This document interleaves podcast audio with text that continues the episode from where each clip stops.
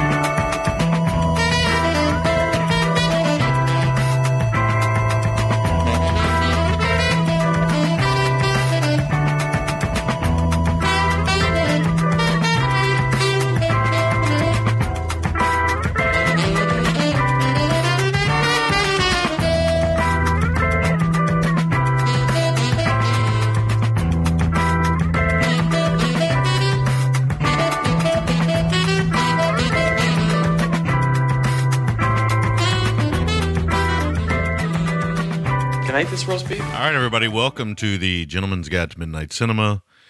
We are back. The dynamic duo is back. Will is back from his travels. Will, welcome back, buddy. Yeah, great to be back. Great to be back, dude. Yeah.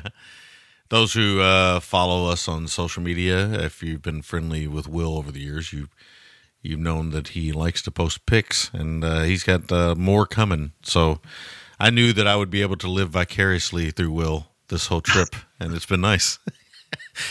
and uh, and that's what I did. Uh, I lived vicariously through uh, Large William, and uh, I'm glad you had a good trip. Um, I'm glad you had fun. Um, and I'm glad the kids had fun. I mean, you know, obviously that's a big trip. That's a once in a lifetime trip for a lot of people. So it's a big one. Yeah. No, absolutely. Yeah, it was great. Um, grateful we got to do it. Wish you and I could have had some Hill and Spencer shenanigans over there. Maybe one day. What, what'd you go to Italy for? To eat a plate of beans with my friend. That's right. That's right. Whip some ass. Get mistaken in a case of sort of mistaken identity. I Hijinks ensue. Possibly wearing uh, a very large denim shirt and a sailor's hat. Yeah. Because I think for me, I'd, I'd have to have the Spencer roll because I got the beard already and everything. So That's right, man. No, that's right, hundred percent. But uh, no, it was great. Um, just you know, two things very quickly related to the trip. Went to Profondo Rosso, the Deep Red store, Arge- Dario Argento store in Rome. The two non-negotiables for me in Rome were the Colosseum and that store. Nice. Which may sound wild, but if you love movies like we love movies, and if you listen to the show, you probably do love movies, you'll understand. And I've seen friends over the years post their pictures in front of the store, and I was like, oh man, I got to get there. And uh, thankfully I did. Luigi Cozzi was super cool. I said to a few people online, um, he he and I talked about film, about Fernando Di Leo, nice. Damiano Damiani. We talked about Lou Ferrigno's stunt double, which was tricky to get um, because of his size, and how Lou wasn't um, wasn't overly fond of horseback riding or aquatic scenes. Ah, yes. There we go. So that was yeah, lovely, lovely, lovely. And speaking of lovely, uh, Jen's dinner in King's Cross at the appropriately named German Gymnasium. Uh, Yes. oh man, tip my cap. Davey Alcock organized this thing. Uh, Paul Hughes took like a million hour train in from the north uh, in Manchester. Uh, Andy Carr, Andrew Sider, a fellow uh, American, should be said, was who's been living living abroad there for a bit Nice. and uh, Kashif, longtime, uh, longtime gents. Um, you know, we all got together and uh, got to eat, drink, and be merry, and it was uh, just a lovely, lovely night. Good for the soul. Much like you know the ones when you and I get together, or we get together with friends in you know Philly area or LA, anywhere, right? We got we're blessed to be part of such a wonderful community of friends. Um, Right. That stuff's for the soul. It's the stuff you that keeps you warm in the the the cold days. So thank you to everyone. Right. And uh, I'm glad to be back with my buddy, man. Glad to be back with uh, Sam Jam. It's interesting the when we go on these trips. Um, you know, we're not international celebrities, but it is interesting when we go on these trips to meet people that have listened to us and have communicated with us over the years, and to see pictures and the interaction and stuff. It's always very touching to see that stuff. Um, I don't know why. I, I I guess it's just the human nature of the whole thing, right? Yep. I mean, because it's it, you know we admire all those, so many people just in their day to day lives, and you know they don't do podcasting or whatnot, and they become friends, they become family, and it's it's very interesting to me. Uh, out of everything, and we've talked about this before. This is not new, but out of everything that comes out of podcasting, that's the thing that still kind of blows my mind. Is Oh, the, same. the family aspect it brings in the the finding of your own tribe. The uh, just it's just it's amazing to me. It is. You know, Dom Toretto approves Yeah. of the way we do things. Yeah, yeah, yeah. I mean, you end up staying at these people's houses. You end up seeing their kids. You end up, you know, if they got an illness, you end up going through it with them. It's just, it's, it's insane. It's, it's, um, it's not, and I'm, I'm not saying anything bad about you know big epic, you know, radio shows and things like that. But it's a totally different mentality. It's a mentality of, I don't know, sharing and and uh, well, for lack of a better word, caring. I'm rapping this morning, sharing and caring. Um, but it is that uh, it it's this interesting thing that you know you become you know these people have become lifelong friends. Like everybody I've met through podcasting, like they the you know they're brothers and sisters to me. It, it's un- unbelievable. That's true. It's crazy. I, I I think about that every time I go somewhere, and or anytime you go somewhere, and I see you meet with somebody, or vice versa. I'm sure you probably think the same thing. It's like, you know, how how lucky are we that you know this happens? Yeah, the people have taken an interest, open their homes, their hearts, you know, give of their time. Um, that leap of faith, you know, it's it's remarkable. Yeah, it's it it is. It just it really is. All right, I'm gonna hang on. I almost played some feedback, but I'm glad you had a great trip, um, and I'm glad uh, some folks got to see you, and I'm glad you got to see the sights, and I'm glad the kids had a good time, and the wife had a good time, and the family had a good time. So for those who don't know, Will's whole fam, uh, big side of his family went, his wife's side, I think. So Yep. I'm glad everybody had a good time. Yes, sir. Amazing. No, thank Good you. to hear. But now we're back into the grind, uh, back into the the daily life. But uh, there are some things to be said for that, and obviously back here at the GGTMC, we were back into it with episode number six hundred and fifty. Just keep plugging along here, and uh, this being filmed since I went back and updated the the spreadsheet. Well, this is film number twelve hundred and fifty six, which is just insane that we have covered on the show. What number is it? 1256. That's crazy, man. Well, what's crazy about it, what's always crazy about it to me is there's so much more to talk about. We haven't even scratched the surface. It feels like, No, I'd say we're less than 1% of what we'd want to talk about. dude, one hundred percent. You're right. And that's that's crazy to me. And that's not even talking about the stuff people want us to talk about. Yeah. it's just it's nuts it's totally nuts but um i just want to go back and thank the not a bomb guys and the watch skip plus guys for stepping in while will was out want to make sure i get that out of the way and uh uh, check out those shows. Obviously, uh, they've become a very close part of our family. Those guys were always close to us behind the scenes anyway, but now they have podcast and successful podcast And um, not that we wouldn't be friends with them if they didn't have successful podcasts. We were before, but uh, Before they hit the big time. yeah, but we were friends with them before, and and uh, I want to thank them for stepping in and uh, They- wor- working around my schedule. Dude, they always answer the bell, right? I mean, it, it's we're very lucky to have so many people that, that are willing to do that. These guys answer the bell, and they're pros. And I know you people always hear us pump them up on our show, but there's a reason. I mean, we would, you know, I guess we probably would even if, um, Yeah, we would if know. they were cooking spaghetti. I mean, you know, yeah, but but their shows are great. They're polished. They're passionate. They're funny. Uh, they're insightful. You know, give them a spin if you haven't. Yeah, and behind the scenes, you know, uh, obviously, you know, Randy's heavily involved in all of it somehow, some way, always. always, Randy's always conducting things, man. He is the, he is the bringer of togetherness. Yes. All right, so that's uh, some of our pleasantries out of the way. We're going to get into our, we're going well, we're going to get into what we're talking about this week. This week we're doing State of Siege, uh, 1972, directed by Costa Gavras. Um, we did a Gavras related film from his uh, son earlier this year, which was interesting and very Costa Gavras like, with a modern slant. So it was interesting to go back and look at this one, and uh, I had never seen this one for the record. Um, but it it is underseen, and uh, I had never seen it. Uh, full disclosure, so this was interesting for me. So uh, we'll talk about that uh, here in a little bit, a little more detail, obviously. Um, let's get uh, we got some feedback from Walt. I think he waits. Walt is such a dedicated listener now that he waits to send feedback when he knows you're going to be back. I think, which is awesome. Like he he he's paying attention to the schedule that closely. I might be giving him too much credit. Behind the scenes, he might be like, "Well, I didn't mean to do that," but I don't know. Walt's awesome. Well, listen. Yeah, I, I love Walt. I'm cutting in and out. Hang on a second. Yeah, you're cutting in and out. Well, yeah, just just you did. Yeah, no, Walt's Walt's amazing, man. Yeah. So I was going to say the same to you. You're cutting in and yeah, out. yeah, yeah, yeah. We lost some uh, some connection issues there for a second. I think we're we're getting back into it here. Uh, you know, uh, we are you know a podcast that does this over the internet, so we are the victim sometimes of uh, spotty internet. And right now, it's a little spotty. We're gonna go for it. All right, I'm gonna play the feedback now. Here we go. We'll see if it'll play. I don't know if it will.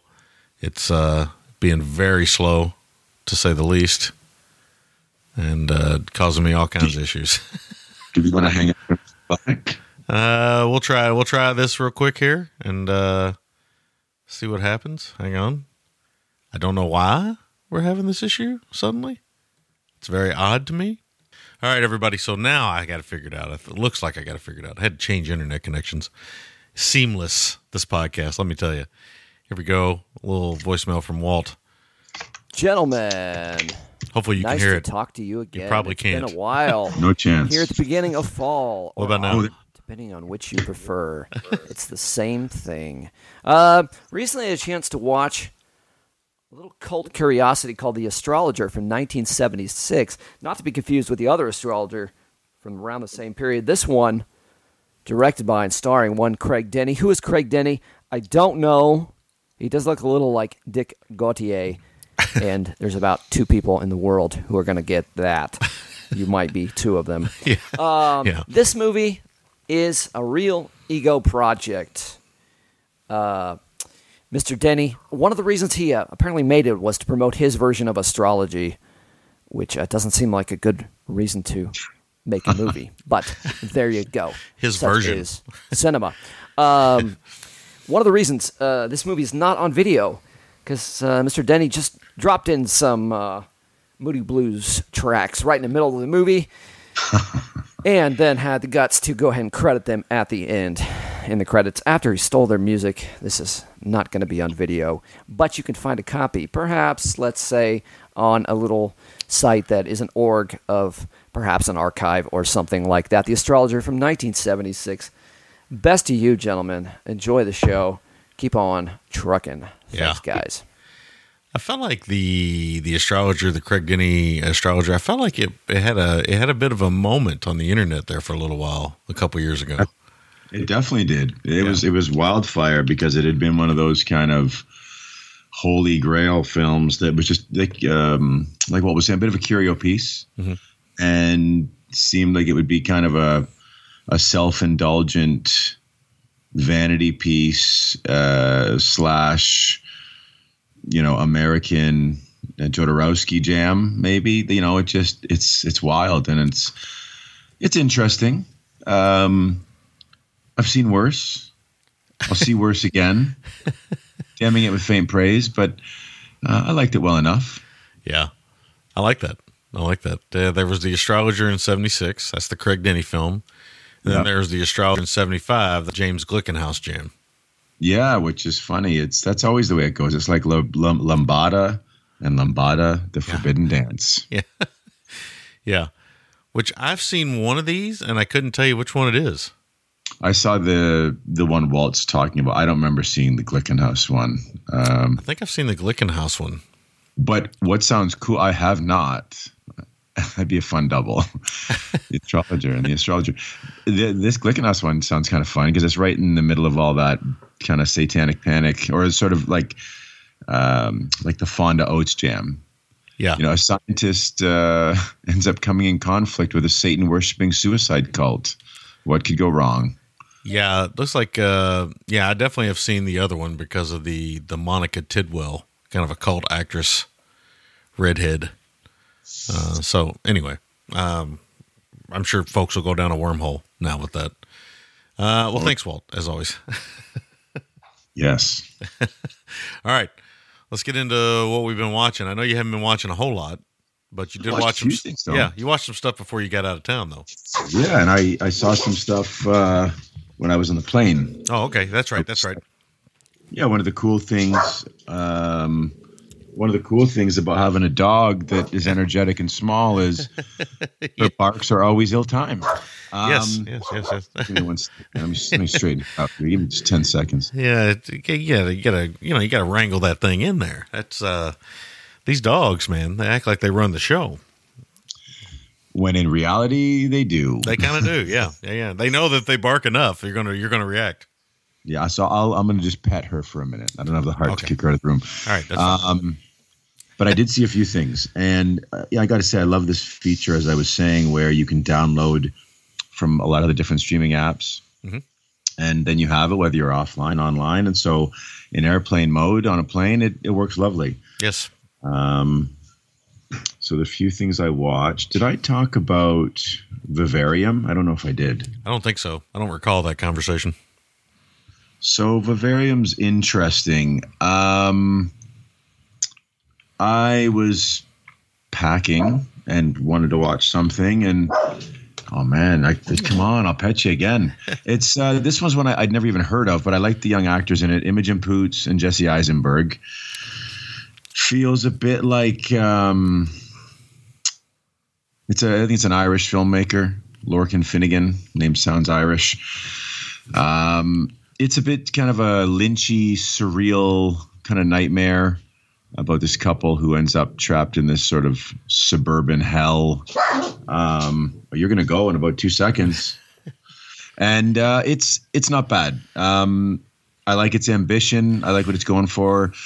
Both the stars believe in it enough to throw some money in uh, to get it made um, like to be executive producers on it and stuff. So it's good, not great. There's a few misfires. Um, there's a child actor in it that is meant to be grading and in some ironic way is is grading in ways maybe they hadn't intended and comes across as just ridiculous. so that's a problem. Yeah. It's got to voice over. Uh, but listen, I, I'll always take an ambitious misstep over a, a by the numbers, play it safe feature, right? So, um, solid. Right, know. right. Next up, got on the plane. Canadian film I'd meant to watch for some time called Rice Boy Sleeps. This is a very personal film from the director and the writer. Um, it's just about the the Korean Canadian immigrant experience in the uh, in the '90s. But a, a, a single mother, widowed. Uh, you know, she's a widow. She moves to Canada with her young son to find a better life. Um, I like this. I like this quite a bit. It's it doesn't tread on overly familiar ground all the time. I mean, yeah, it feels very kitchen sinky and very honest. Um, it doesn't feel kind of calculating and maudlin. Uh, I think the the lead in it, she puts in just an incredible performance as the mom. The boy in it's good too. There's two boys, one who plays when he's younger, and then each boy. Um, I liked it, man. I this was like I said, it was. I remember this was a TIFF, and um, it, it had a little bit of buzz being a Canadian film. But Anthony Shim is the director. He's he's Korean Canadian, Uh, but the actress in it, uh, Choi Sung Yoon, she plays the mom. What a performance! Really great, really great. Um, so I'm curious to see what else she's done because she was she was superb in this. Uh, next up was one that I'd meant to see since it came out. It's one of those where if you had told me a few years ago, I would have been seeing uh, Sorrentino's Hand of God this long after it came out. I would have said you're lying. I would have seen it the first week it's out. but you know, life gets in the way. Yeah, yeah, yeah. It's done that for his last couple films for me. Actually, I haven't seen the last couple. This one included. Yeah. So I had really wanted to see this one, but I felt like this was the time. I was going to be in Naples, um, and the Amalfi Coast, and and he's uh, Neapolitan, and it's kind of a coming of age film, very personal film for him. Ironically, both the films I watched on the way on my trip were both very personal films from the directors and writers. Um, this one's good, but for me, it meanders a little too much at times. Um, I know some of that can be sort of contemplation and so forth, but I don't know. I, I've been I've been wrestling with how I truly feel about this one because some of it might be the burden of expectation, which is unfair to the film. She's went to another room to go bonkers. Everything shut. The squirrels must be out. yes, uh, something is driving her bananas. He's like a 20 pound ultimate warrior coming to the ring. Um, but this was good. But like I said, I just think some of it is a bit of an intersection of burden of expectation for me. And, and I'm, I'm kind of coloring my perception of the film that way. I still think it's a very good film, but it's uh, a little below probably his last handful of features. Like I'd probably still give it like a 7.75 or something. Mm-hmm, mm-hmm. Just still a darn good score. Yeah, Oh, the the acting's great in it. Um, you know, it looks good. It's it's got some really sincere, heartfelt moments. It, it feels very Sorrentino. I mean, at this point, he's very much um, an auteur. yeah. Um, Kind of settled into his style and stuff. It doesn't look like he's. I I, I would assume he's probably not going to kind of go outside of that world at this point. Yeah, he's getting up there now. I mean, these guys are. You know, we've been talking about him now for almost you know 15 years, I guess. So that's right. That's right. But I do want to give a shout out to the actress Luisa Ranieri. Mm-hmm. Sammy, let's just say the searches would be on. Actually, you don't even need the searches. Sorrentino puts it all on screen for you. there you go. So there's a wonderful kind of coming of age scene with this sort of burgeoning sexuality of the the the lead in it. He has an aunt, Patrizia, who has a penchant for being nude and sunbathing nude on family picnics. Yeah, well, you do. Yeah, I mean that that could be for that could be awkward. Well, yes, and the two nephews, uh, the whole family. There's a great shot where the whole family's on one side of a boat. You don't know what they're looking at, and they're just silent. And you Uh, kind of see the the wonder on the boy's face, and the camera cuts across, and she's sunbathing, blissfully, not even unaware, just uh, doesn't care. Just she's doing her thing. She's suntanning, completely nude, on the other end of the boat, and uh, it's kind of a wonderful moment. But, but man, not to sound crass, she's a beautiful woman. yeah, This was a good one. I liked it quite a bit, um, but like I said, a little bit of a little bit of a step down for him. I will say this: our good friend, uh, I'll just say his first name, Carlos. The lead in it looks like his son to me. ah, yes, So yeah, if he's listening, Yeah. he'll, he'll it up. Uh, just a couple more quick ones. Uh, f- another one I finally caught up with that I just I was so not even embarrassed. Just why haven't I seen this? Uh, was Alfonso Cuarón's Roma, which really knocked my socks off. I don't think you've seen this yet, have you? no, never got around to it. Oh, it's great. This happens to me with uh, Oscar type material. Sometimes I'll just uh, I'll be like, well, you know, I need to watch that, and I'll add it to watch list and everything else, and then I just never get around to it till much later. I don't know why. No, yeah, it, I know. That's the way it goes. This one's excellent. This lived up to what I'd hoped it would be. This again, this is I was I must have been in a very sentimental phase because now that I'm looking at it, the three films I watched back to back to back were very personal, looks at, at the director's childhood. Wow, that's crazy. Um, Roma's excellent. It's it's got again an impeccable lead performance. Um, I think she was the first uh, indigenous Mexican actress to be nominated for a lot of hardware come Oscar season, and I want to mention her name because she deserves all the flowers. Uh, Yalitza Aparicio. Yes. So everyone, everyone's great in this one, but she's the the quiet heartbeat of the film, and she is a gift on screen. And Cuarón shot this film, and it's it's shot in this uh, monochromatic black and white. Every frame in this film is just beautiful. Yeah. I've seen the stills. Beautiful. The stills are pretty amazing. It's incredible. It covers a lot of ground. Um, it's on Netflix, as is Hand of God. But you know, doing stuff like this is a slippery slope, right?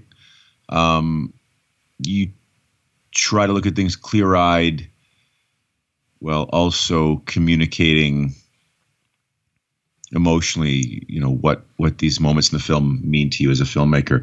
This was kind of love letter to Cuarón. He had a nanny growing up, and it's you know essentially Yalitza Aparicio is playing that nanny. So and Roma's the neighborhood he grew up in, I think in Mexico City. So really good one. Uh, last two, both French list of shamers for me.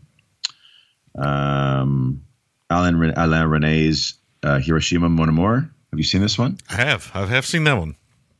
Man, this is a good one. Yeah. No, that's a great one. Obviously. Some would argue it's a great one. I would argue it's a great one. yeah. So it's it's really fascinating for me to look at Emmanuelle Riva from Amour, the Haneke film. Oh yeah, Uh, yeah, yeah, yeah. That's right. That's right. She is. Yeah, that's right. I forgot about that. Dude, she's a young woman in this. She's she's beautiful in a very sort of unique way. Which I just finally watched more like a couple years ago. I don't know if I'm ready to watch it again. I think if I was younger, I felt more calloused to emotional things. Now I think it would really hammer me even more. Yeah, it's it's, it's, it's pretty rough. Jesus. Between that Yeah. and Gaspar Noé's Vortex, both Oh, of those man. both of those are pretty rough. yeah, I E- know. Even though Gaspar's film is is probably his least transgressive, it, it's only transgressive in its filmmaking style. It's Sure. not. It's it's very unlike him. Yeah, yeah. No, that's what I've heard. I was going to try to check that one out. Like I said, a great chance, great performance from Dario Argento. It's just, it's, I mean, really good in the film. Uh, that was not on my bingo card. no, no, no, no, wasn't on mine either. No, but that's that's what makes it a joy. But uh, Hiroshima Mon Amour, excellent film. It, it's the kind of film you know you watch it and you see things, and I think you really have to put into context that Resnais really trailblazed, and as a guy who was in the new wave, was doing things that hadn't really been done before. The way he plays with editing and time and voiceover and kind of deconstructing film language without it ever feeling uh, scholarly or or showy. Mhm. The way he plays with sort of memory and fragments of time, really, really well. Uh, I really, really like this film. It'll be probably in my top 10 first time watches, I think, Nice. this year. Really liked it. And last one, another one, super ashamed to say I've never seen Melville's Le Doulos with our guy, man, Belmondo. Belmondo. So I'm pretty sure you've seen this one as well. Uh yes, I have seen that one. It's been a long time though. I think I've only seen that once. again, obvious statement. It's a good one.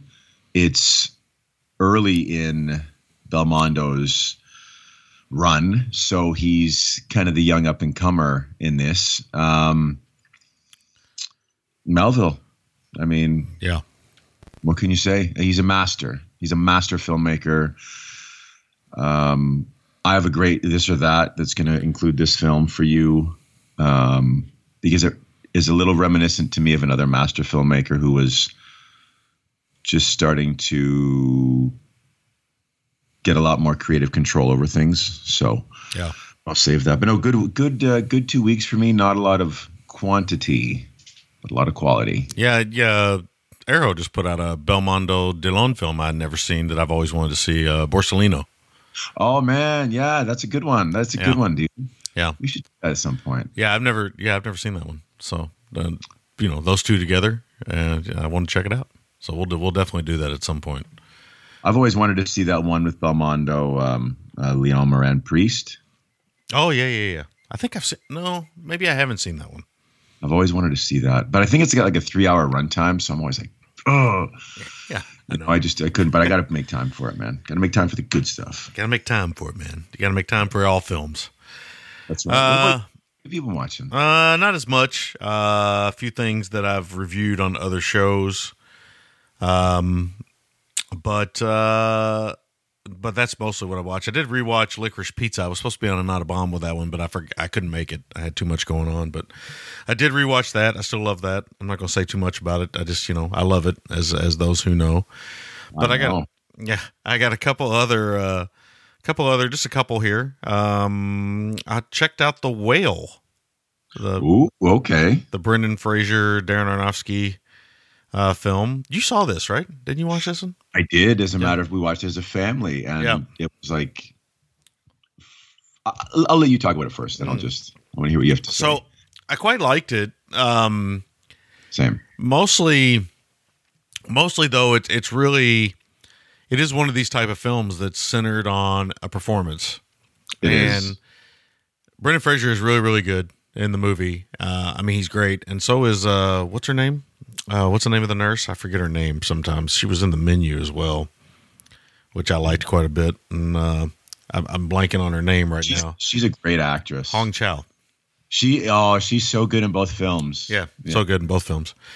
Um, I like the, the those central performances plus Samantha Morton kind of coming in kind of later in the film and really kind of nailing the uh, the troubled ex-wife. Yep. Morton's a powerhouse, man. Oh, she really is. Yeah, she's underrated. She's forever and always underrated in my opinion. Forever. Yeah. I, I heard just heard a great interview with her um, on Louis Theroux's podcast. Nice. I'll check it Yeah, out. it's great. And even Sadie Sink's good in the film, I think. Well, so that's that's the issue I have. I, Sadie Sink's fine as far as the performance goes. I just I, I I guess it's there for the the uh the need for the drama, but her character drove me crazy uh for most of the film. And and she has a great moment. And don't get me wrong, without spoiling anything or anything else, she, she her come up and says acting in the film really kind of comes around toward the back end. It really kind of saves the whole thing. And I understand what Aronofsky was going for, but at times, um, you know, it just felt needlessly cruel, and and then uh, you know, it just kind of drove me nuts. And uh, it, it's just a personal thing, but Sure. but I at the at the same time, I I did quite like the film. I don't think it's perfect. There's no doubt about No. that. It's it's a definitely a one set. You know, maybe you could call it a COVID production, something Yeah, like that. exactly. Yeah, but I got to tell you, man. Uh, I've always known, and most of us have who love movies. We've always known Brendan Fraser can act. Oh yeah. Um, he's not always been given the opportunity to do what he does here. Um, you know, they kind of made him a star for a while, and then he had a couple bombs, and then he just kind of walked away for a little bit. And I'm glad to see him, and hopefully we'll see him working a lot more because, uh, you know, he's also underrated. And I think that's because Amen. he, you know, he did those big movies. He did the Mummy films and stuff like that. But you know, I have a soft spot for the Mummy films. They're not great movies, but they're kind of fun, rompy, silly adventures, and Yep. uh, I kind of enjoy those for what they are. And I've always liked Fraser, and uh, this is really nice to see him in this performance. He does a really good job with the makeup and the bodysuit, and he sells it really well. He has some um, some comedic moments, and he has moments where you can really see what it's like to struggle with addiction, but it's not an addiction that a lot of people understand, uh, which is something that I liked. I liked that they show this kind of self destruction um, in a different way. You know, it's not drug related and everything else. He eats because he's lonely, he eats because he's broken, he eats because of decisions that he made in the past, but mostly he just eats to numb pain. And, uh, that helps him get through things. You know, all of us have something that helps us get through some type of pain or some type of trauma in our lives. And uh, you never really know what that's going to be. But for the whale character here, the Fraser character, it is obviously food. And, um, you know, I, I've, I've met people like this in my life. um, who have issues with stuff like this and, and food in particular. And, and it's interesting to watch them, you know, they'll be really down and stuff. And then, you know, they'll, they'll just pound like, you know, six or seven, you know, candy bars.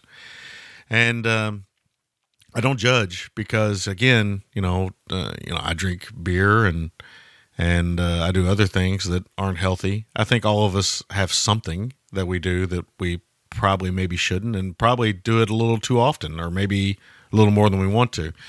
The difference is, um, in this film, it's dealing with addiction as destruction, and it, you know it shows.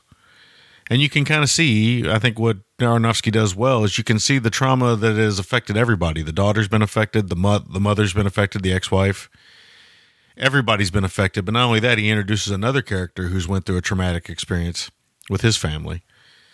And uh, really, the movie's about forgiveness, ultimately, right? And uh, it's very Catholic, very Jewish, very Catholic.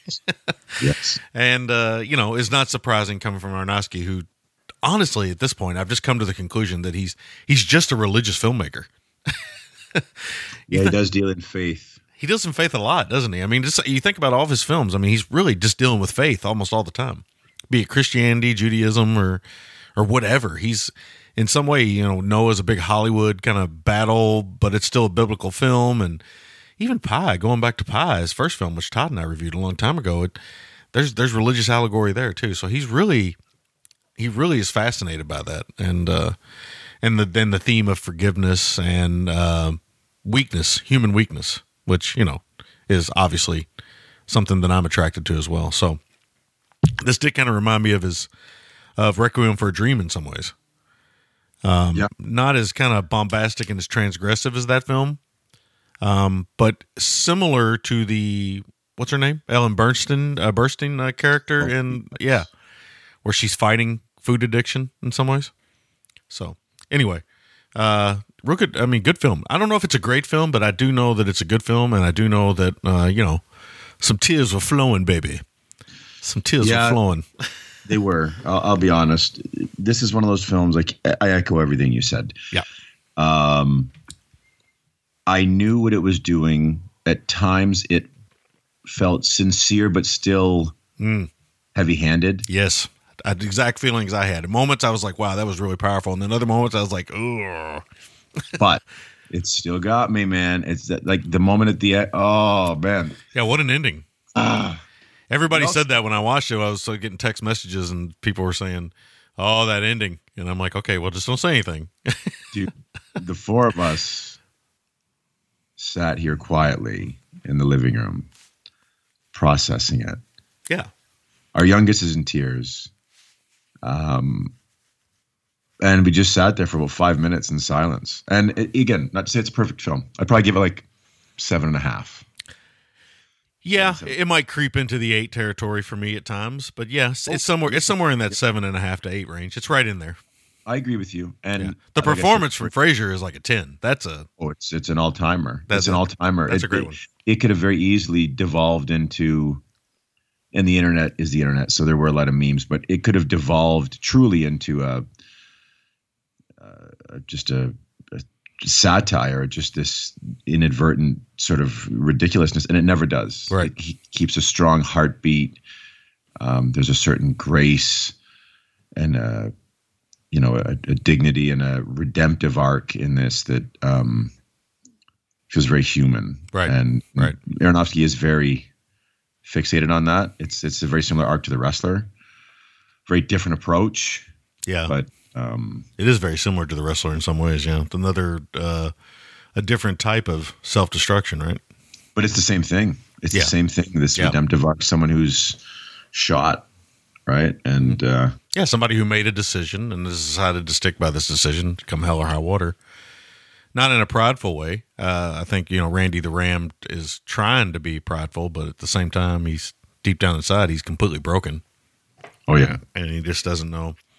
But it just seems to be that that's what Aronofsky's really interested in. He's interested in that, you know, the decisions we make, you know, and can can we have forgiveness at the end of the day?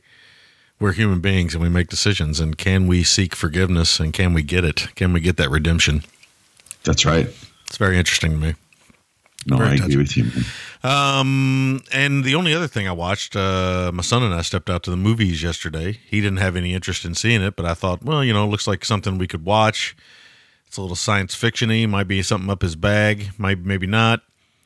I hadn't seen, I still have not seen Star Wars Rogue One, believe it or not. But have uh, yeah, I just haven't seen it for whatever reason. Uh, but we checked out the creator, uh, the uh, new film from Gareth Evans. Ah, yes. I had no idea what this was.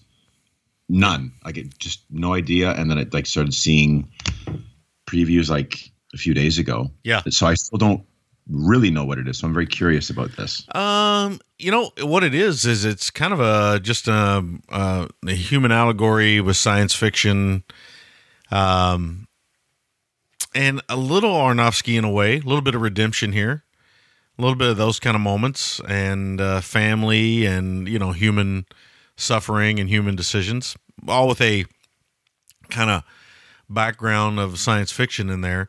But it's it's it's the kind of science fiction uh, you might like this. Uh, I mean, I like this film. I want to make sure I say that first because it's going to sound like I didn't, but I did.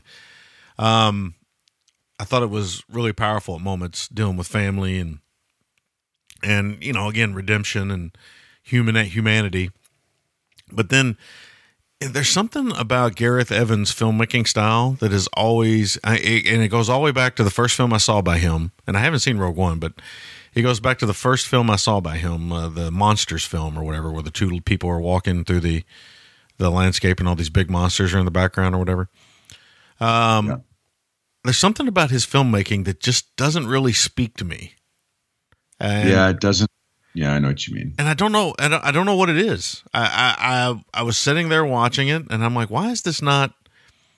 There's something about the editing, or there's something about his filmmaking that just doesn't speak to me. Now, that being said, the performances in this film are great. Uh, John David Washington, who's you know becoming quickly a you know a big star. Yeah, he's becoming a big star now.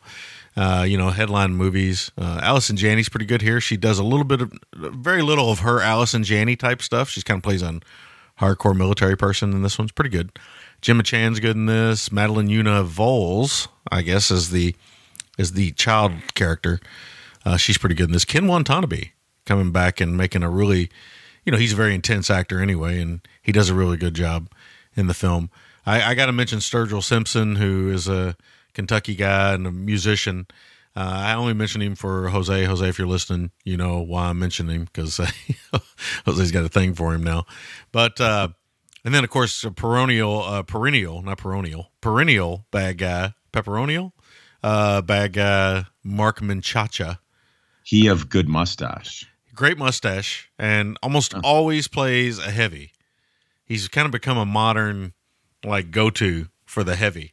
He he's really good at it. For the record, uh, good actor. Um, but I, I would like to see him get. I don't know if he. Could, I don't know if he'll ever be able to get out of those type of roles, but man, I hope he does. He's really good. Uh, he's a really good actor.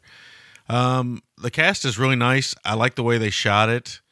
It feels in some ways like a strangely like a Vietnam allegory, like way past Vietnam allegory time.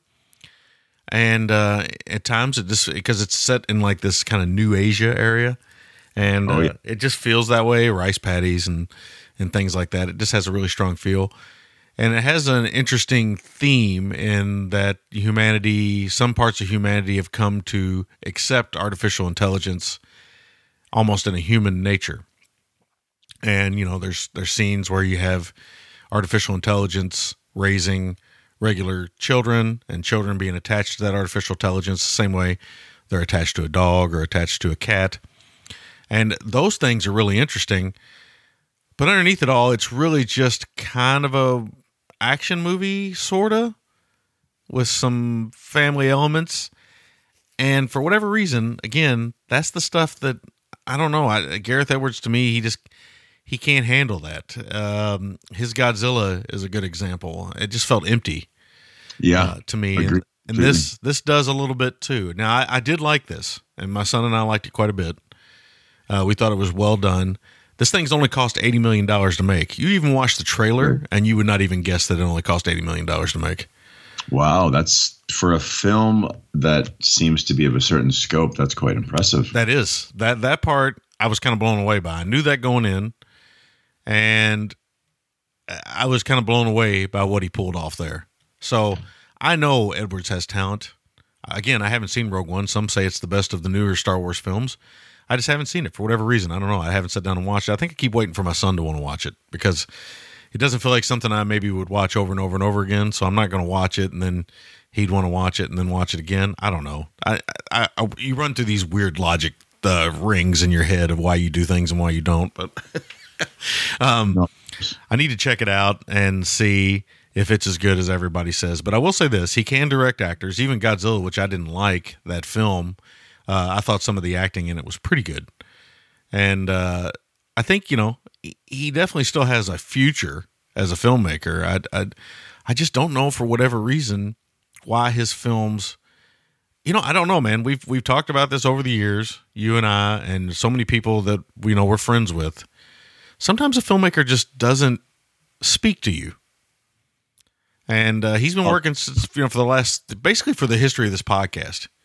He's been around. Monsters came out in 2010. We started in, in late 2008.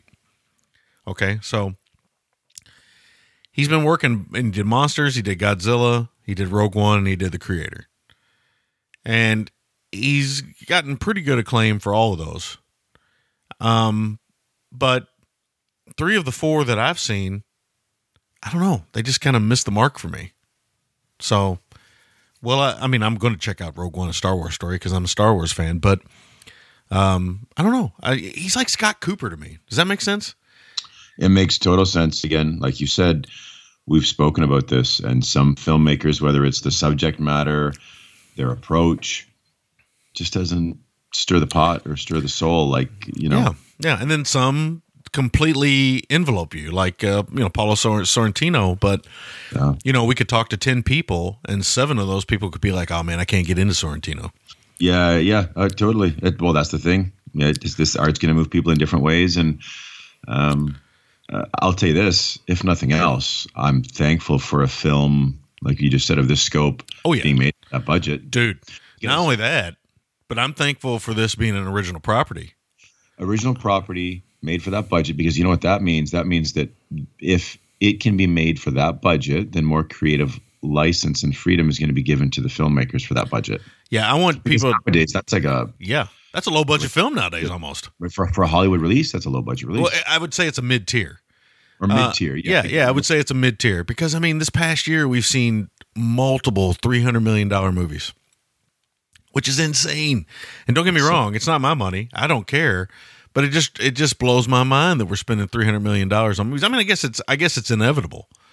But that's that's Hollywood bloat. Yeah. Like, you know, you always hear that in interviews, like directors coming from uh, working in England or Ireland or Hong Kong. They're always like, yeah, craft services and everything else, and everything's bloat and wait and stop and go, and you know, it's it's it's the Hollywood thing. I think you could make it for less, like, but Yeah, yeah, yeah, yeah. it becomes high stakes poker, man, when they go so high. And this this also gives me an opportunity to constantly mention that I always, always, no matter what, no matter how much I do research, no matter how much I I try not to, I always get Gareth Edwards and Gareth Evans mixed up. I'm in good company then. the raid guy. The yeah, the raid guy and the the monsters or the Godzilla guy. Yeah. And it doesn't help that, you know, well, first of all, both their first names are Gareth. And second of all, they're both their last names start with an E. I know. So it's so easy to get these two guys mixed up. And they're two totally different type of filmmakers for the record. So um well, again, uh, Evans speaks to me more than Edwards, but um I, I st- look, here's here's what I'll say. I, I still have hope that he's going to make a great film, and I do think of the films I've seen, The Creator is the best one that he's done, and uh, I would recommend people check this out. It's an original science fiction property. I actually think Will you would like this. It certainly looks amazing, and it has some very strong, in my opinion, some very strong Blade Runner vibes. Oh, wow.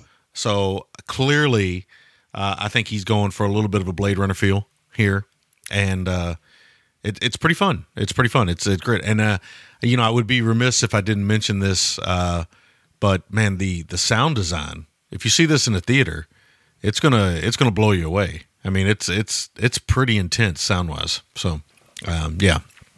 But I you got you've piqued my interest, man. Because looking at the poster and stuff, even though I like John David Washington, I didn't hear anything about this film. Yeah, yeah. I don't keep ear to the ground like I once did, but you've really compelled me to want to check this out. yeah, yeah, yeah. It's it's very family oriented too. So I know it'll touch you in uh, in some ways. Okay, nice. Yeah, and uh, even though I think it's a little, I think it tries for some things emotionally, and I think it kind of, for me, it kind of missed. I still got caught up and still had a little bit of, you know, eh, there's a little dust in the room. You know, I'm not gonna lie, Oh, a little dust in the room. Probably in that, probably in that same in that, eh, really in that same whale zone. I didn't think I'd say those two words today. okay. In the whale zone. The whale zone. in the in that whale zone.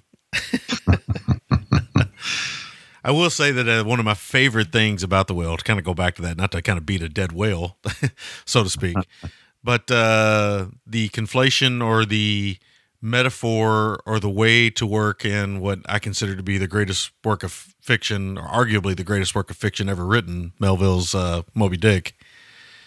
Uh, the way to work that in, uh, really quite touching, and the way they kind of work that in, and how Oh man, it Brendan, was. Fra- yeah, Brendan Fraser uh, talks about that being the best book report, and it's just because it's so pure from a child's point of view. Oh man. Yeah, know. really good stuff. Really, really good stuff. And uh, you know, I could probably do a podcast about Moby Dick for I don't know ten years. I, I could talk about that book. So anyway, neither here nor there. Uh, I think that's everything we've watched. Um, I don't know if you got anything else you want to mention, or Um, I got one thing. oh yeah, you got something. Yeah, I got something. We got something. We got something. we got this or that. Let's see if I can hit the play button. There we go.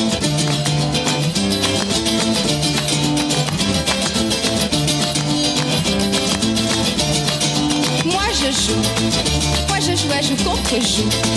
Je veux jouer à joue contre vous, mais vous le voulez-vous Voulez-vous? All right. There we go. little uh, this or that. Uh, I don't. Uh, yeah, I'm trying to think if I have anything. I don't have anything this week. I know that sounds petty, folks, and I apologize, but I, I, I probably look too much into this, this or that thing. I probably take it way too seriously, and that's probably the problem. I try to come up with stuff, but it just, you know, I don't know. I'm, Here's the thing: you produce all of our content. yeah, yeah, yeah, yeah, yeah. So I can come up with five this or that. there we go. There we go. I, I like your logic. I like where your head's at. yeah, no, you. Yeah, listen, I've done I've done extended sessions of the editing, and while it gets down to a nice tight, you know, forty five minutes to an hour sometimes for me because I do the Audacity thing still. Still time. Mm-hmm, So, baby, don't worry if you never come up with one. I got That's you. fine. That's fine. That's good. That makes me feel a lot better. Yeah. I had to, uh, uh, Jose and Justin came on last week and they wanted to do this or that. And I was so intimidated by coming up with some this or that. So, That's funny. but I managed to pull, I managed to pull it out, pull a rabbit out of my hat. Oh, Yeah. I managed to pull it out. Yeah, Yeah. Yeah. And then I had to go back and say rabbit out of my hat because, you know, that's Daffy. yes. All right. What do you got, man? All right. We're in spooky season, man. We're in October. So I got a couple for you that are kind of in that realm. Night of the Creeps or Day of the Dead? Ugh. It's funny how these this or that's kind of play with your head because you hear them and you you know you hear the first one you're like oh I already know where I'm going then you hear the second one you're like wait a minute wait a minute time out time out so this is probably not going to be the popular opinion but as time has I think- gone on Yeah. I've I've really come to love Day of the Dead I knew you were going to go that way. I knew you were going to go that way. I really have come to love it I really have when I was a kid I thought Day of the Dead was a huge letdown Yeah. And I don't know why, but for whatever reason, it just didn't work for me. As I've gotten older and I've watched it a handful of times since I saw it originally on VHS so many years ago, Day of the Dead is quickly, I mean, it's my probably second, well, it's definitely my second favorite Romero Dead film. and uh, it might be my second favorite Romero film altogether. It is a good one. Uh, I just think you know some of the stuff he pulls off in that one, some of the gore and some of the character beats, and even the what could be seen as clumsy bub, the the uh, kind of pet zombie. Yeah. What he pulls off with that. Talk about something that's weirdly emotional, No kidding. and it works. So I love Night of the Creeps. We've reviewed that on the show. I'm pretty sure we have, and we both That's love it. Oh, yeah. No doubt. It's it's one of the greats. I mean, seriously, it's one of the great horror films of the '80s. It really is. But man, Day of the Dead is is so underrated, and I would call it one of the great horror films of the '80s too. And uh, so that's what I'm going to go with. I knew you would. I had a hunch. Uh, I love Day of the Dead. I do also agree that it's underrated. I think it needs to be reassessed by people. As much as all of the films have a, a sense of doom and hopelessness about them, this one really feels hopeless and cruel. And Yeah, yeah. There's something about it. And again, I think it's that dynamic of trying to trying to tame the zombie, uh, trying to bring humanity back to a world uh, ran run over by zombies, and then realizing that you know there's no hope. Lots of pieces of shit in the world. Yeah, yeah. And what a great performance from uh, was uh, is it Joe? Pol- it's not Polito. Uh, I can't remember his name. No, not, I know the guy you mean. What a great scenery chewing heavy. Oh yeah, he's so good at it. His death has been homaged, yeah. mimicked in so many films. Yes, it has, and it's uh honestly out of all the the zombie deaths in um, Romero films, that might be the best one. A good one because you're really waiting for his comeuppance. Yeah, you can't wait. Yeah, Oh man, he is such a piece of shit in the film. he is. Yeah, he really is. Still to this day, it's still one of the great like Oh, Joe Pilato. Joe Pilato. Okay, yeah, it's still one of the great like shithead performances of all time. Totally is. Totally is. Um, gonna go with the two Davids on this one. Mm, okay. Drome or Blue Velvet? Hmm. Years ago, would have went Blue Velvet pretty easily because of its perversity. And I'm trying to think through my mind because both of these films are perverse. They're, I was about to. Yeah, they're both very perverse. It's interesting that when you think about Cronenberg and Lynch, that um, they're both so perverse in a way. I, I don't know, or are they? Are they really perverse, or are we just that chaste? I guess is the real question, right? Is there is there an honesty? Yeah. Presentation of perversity as a, as an honest human. Yeah. Are they just exposing how we really feel, but we just kind of hide behind civil and civic duties? I don't know. I think that's where it's at. I think that is where it's at. And I think that's why those two filmmakers have always been and always will be talked about. Yeah. Um, I think Cronenberg obviously is the more entertaining of the two filmmakers. Lynch is definitely, and and when I say this, I know everybody. I mean, he can make a straightforward film. You, you like I said a few months back, you guys watched one of my favorite films of his, which is completely. I mean, it even says it in the title, the, straightest film he may have ever made. oh yeah. Um, he can do. I mean, he's so talented. He could he could probably make a movie uh, while he's uh, taking a nap Yeah. but he is an acquired taste of all acquired tastes. I mean, he uh, tastes taste. He is a uh, he is un, an enigma. Is the way I would put him. Um, I think as time's gone on, I think I like Videodrome more though. I think I like it more for its transgressiveness. Not that Blue Velvet isn't transgressive. Jesus, it's very transgressive, but I don't know. There's something about it. But I will say this. I'm, I'm going to go Videodrome. But if I had to narrow it down to performances, I still think Isabella Rossellini in Blue Velvet is is it's one of the braver performances I think I've ever seen in a movie. hmm I mean, talk about you know when you hear the sports adage, uh, leaving it all on the field. Oh yeah. Man, she leaves it all on the field in that movie. She sure does. like I felt so bad for her. Oh man. yeah, Yeah. it's an amazing performance. It really is. It is. I'll be honest. I'll be very forthright. I I could probably give you the opposite answer tomorrow. Yes. These films are very different, but in some ways, like you'd said, they are similar in some regards. And I think both filmmakers uh, have, have a high level, a high quality uh, in their creative output. Oh yeah. Um, both have had that that honesty to pull back the layers and and look at things pretty Yeah. clear eyed. we are one day we are really going to miss David Cronenberg and David Lynch. Yeah. We are really going to miss those two guys. Two gifts, man. Two gifts. Mhm. Um, surprisingly, I think I'm going to go against my fellow countrymen on this one and go Blue Velvet. And again, could interesting. go That's interesting. That that really is You know, I- interesting. I don't know. I I I think both are excellent films. I, we've covered we covered both in the show. Uh, Blue Velvet, I think you did with uh, Red Waffle Paul. Oddly, He he's a big fan of that film. yeah, yeah, yeah. And I'm a big fan of it as well. Uh, but I think we talked about it in the early days of the film of this podcast, and I think you talked about how, you know, uh, you you know, as we often say, uh, I think you had said I'm not a big Lynch guy, No, no. And uh, I, I and we've done, myself a big this guy. and man, we've covered at this point, we've almost covered all of Cronenberg's work. Yeah, we did. Well, we did do Videodrome, right? We did do Videodrome, yes. Yeah. So we've done both these in the show. So, yeah, it is interesting because I do love Videodrome and personal politics aside and so forth. I think James Woods is a tremendous presence on screen, and he's Yeah. It took me a second to realize where he was going with that, but then I remembered, yeah, James Woods, uh, you know, God bless you, James Woods, but he's he's lost his mind.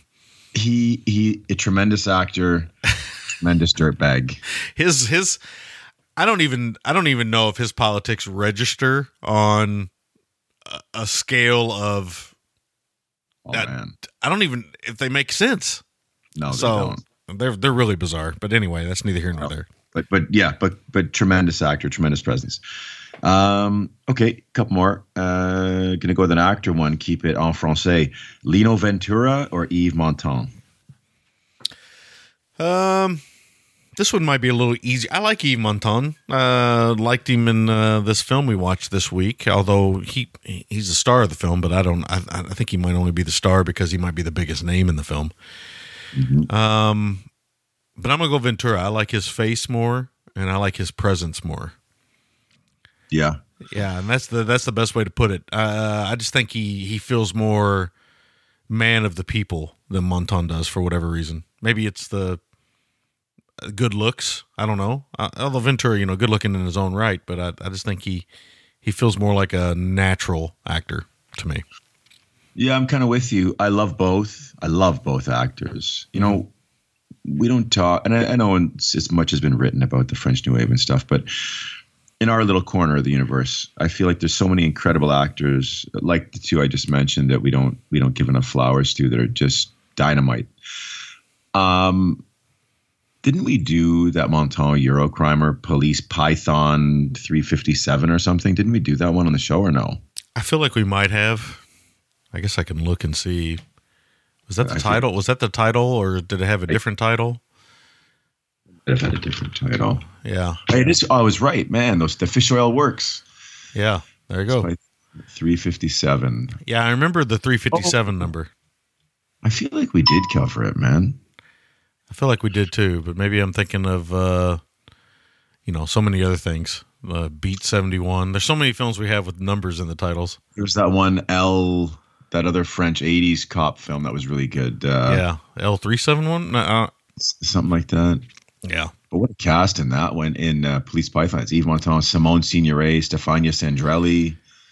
Anyway, we've I done some Yves Montand films. I just don't. I I you know off the top of my head, I couldn't tell you. No, but I'll tell you what, I'm also Ventura. For me, he is just an absolute powerhouse in Army of Shadows, um, which is an all time favorite of mine. So it's hard to knock him off that perch. I'm going to go Ventura. Um, okay, so I'm going to go one more. I'm going to keep it French, and I'll save the other two I had for next week, Okay, and I'll add to that all right. Le Doulos or The Killing. Kubrick's The Killing, yeah? Correct. Okay. So many movies and films and stories called The Killing. Yeah, that's true. It does come up. Uh, I, feel like there was a recent film called The Killing. There was a TV show called The Killing. It probably was. Yeah. Um, I'm gonna go. I'm gonna go The Killing, uh, and this strictly goes to my love of Stanley Kubrick. And I, I'd say I don't know on this or that if you'll ever be able to stump me on anything anti Kubrick. I say that, and you may have already done it, but the truth is, I don't know if you will. I'm going to try to find one. now, now I've given you a uh, a task. Yeah. A task uh, every week. We're going to have one. No, I I'm with you. You and I have been very forthright. I think that you know, gun to my head, I had to say one guy that's mastered the medium. Uh, it's probably Kubrick for me. Uh, I don't think Kurosawa is far behind, or you know, some of the obvious ones. Right. Bergman and so forth. But but to me, it's it's King Kubrick for sure. But um, hmm, I- yeah. You, you think so?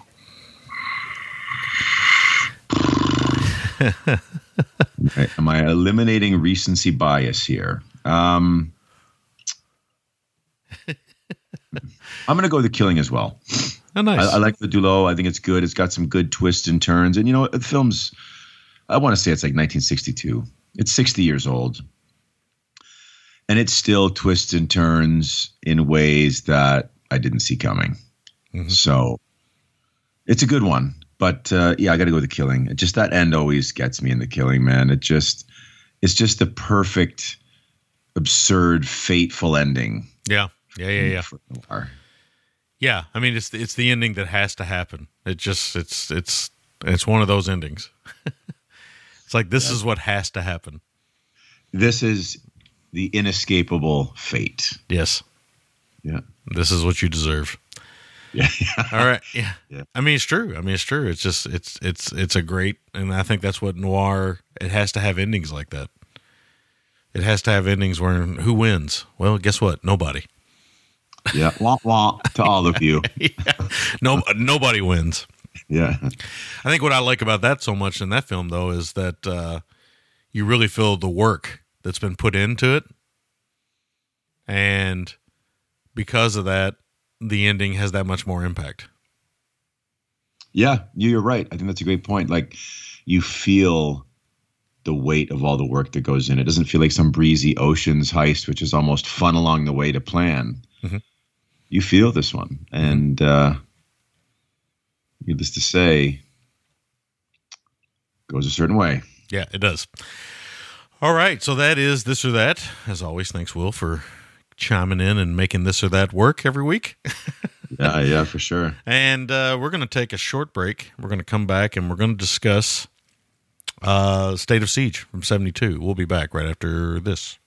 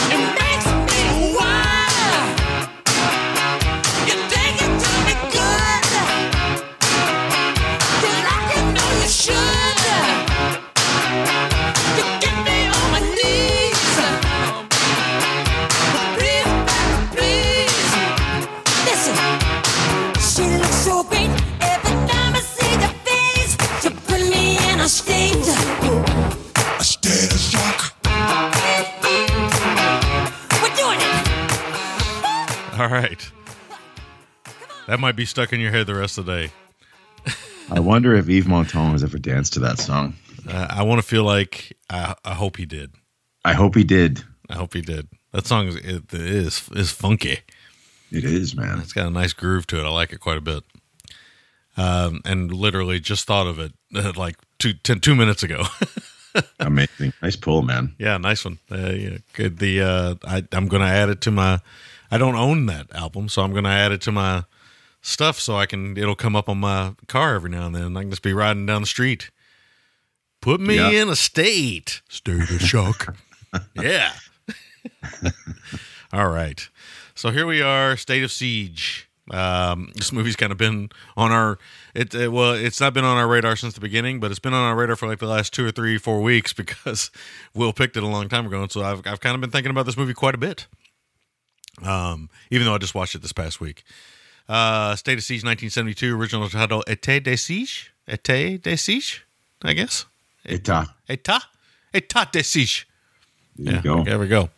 Uh, directed by Costa Gavras. Uh, using the interrogation of a U.S. counterinsurgency agent as a backdrop, the film explores the consequences of the struggle between Uruguay's government and the leftist Tupamaro guerrillas. I'd be forthright in saying that Costa Gavras is one of these filmmakers who clearly reads more current events than I ever did Same. and knows more about politics than I probably care to ever know. And uh, I just want to get that out of the way first. So, because we're going to talk about this film probably mostly for its genre elements, because I don't know a not I don't know much about. geopolitics, especially 50 years ago, right? Like Yeah. you can I couldn't tell you anything about Uruguay. I didn't even know Uruguay had. I mean, I guess every country does, but I didn't even know they had a problem um, because I just didn't know. I'm just going to be forthright and say that. So, Yeah, no, but we'll. So we have some friends, Ty, Alex, some guys that are really heady, and this is stuff they're probably familiar with some of the nuances of the geopolitical landscape uh, at the time. But we'll do our best to comment on some of those things, but mostly from a, a strictly film perspective. Yeah. Uh, this one stars Yves Montand, as we just talked about, uh, singer, songwriter, actor, suave, uh, to say the least. Uh, Renato Salvatori, also a bit suave in some ways. Speaking of uh, Two, live, um, Yeah. two Tuscan-born Frenchmen, ironically. yeah, uh, talk about uh, we. I think you kind of joked around about live like a cop, die like a man, or I think, or is it free hand for cop? He's in one of those two. I can't remember which one it is. I want to say it's live like a cop. Cop, I think. Yeah, one of those two. And uh, an actor who's kind of become a bit of a cult actor uh, for me over the years. I haven't seen enough of his work, but every time I see his face, I always think it's quite striking. And that's uh, O.E. Hasse. Hasse? Yeah, I don't know if that's Haas. Hasse. It might be Haas because he is German. So Haas. Yeah, Hasse, maybe. Just a slight.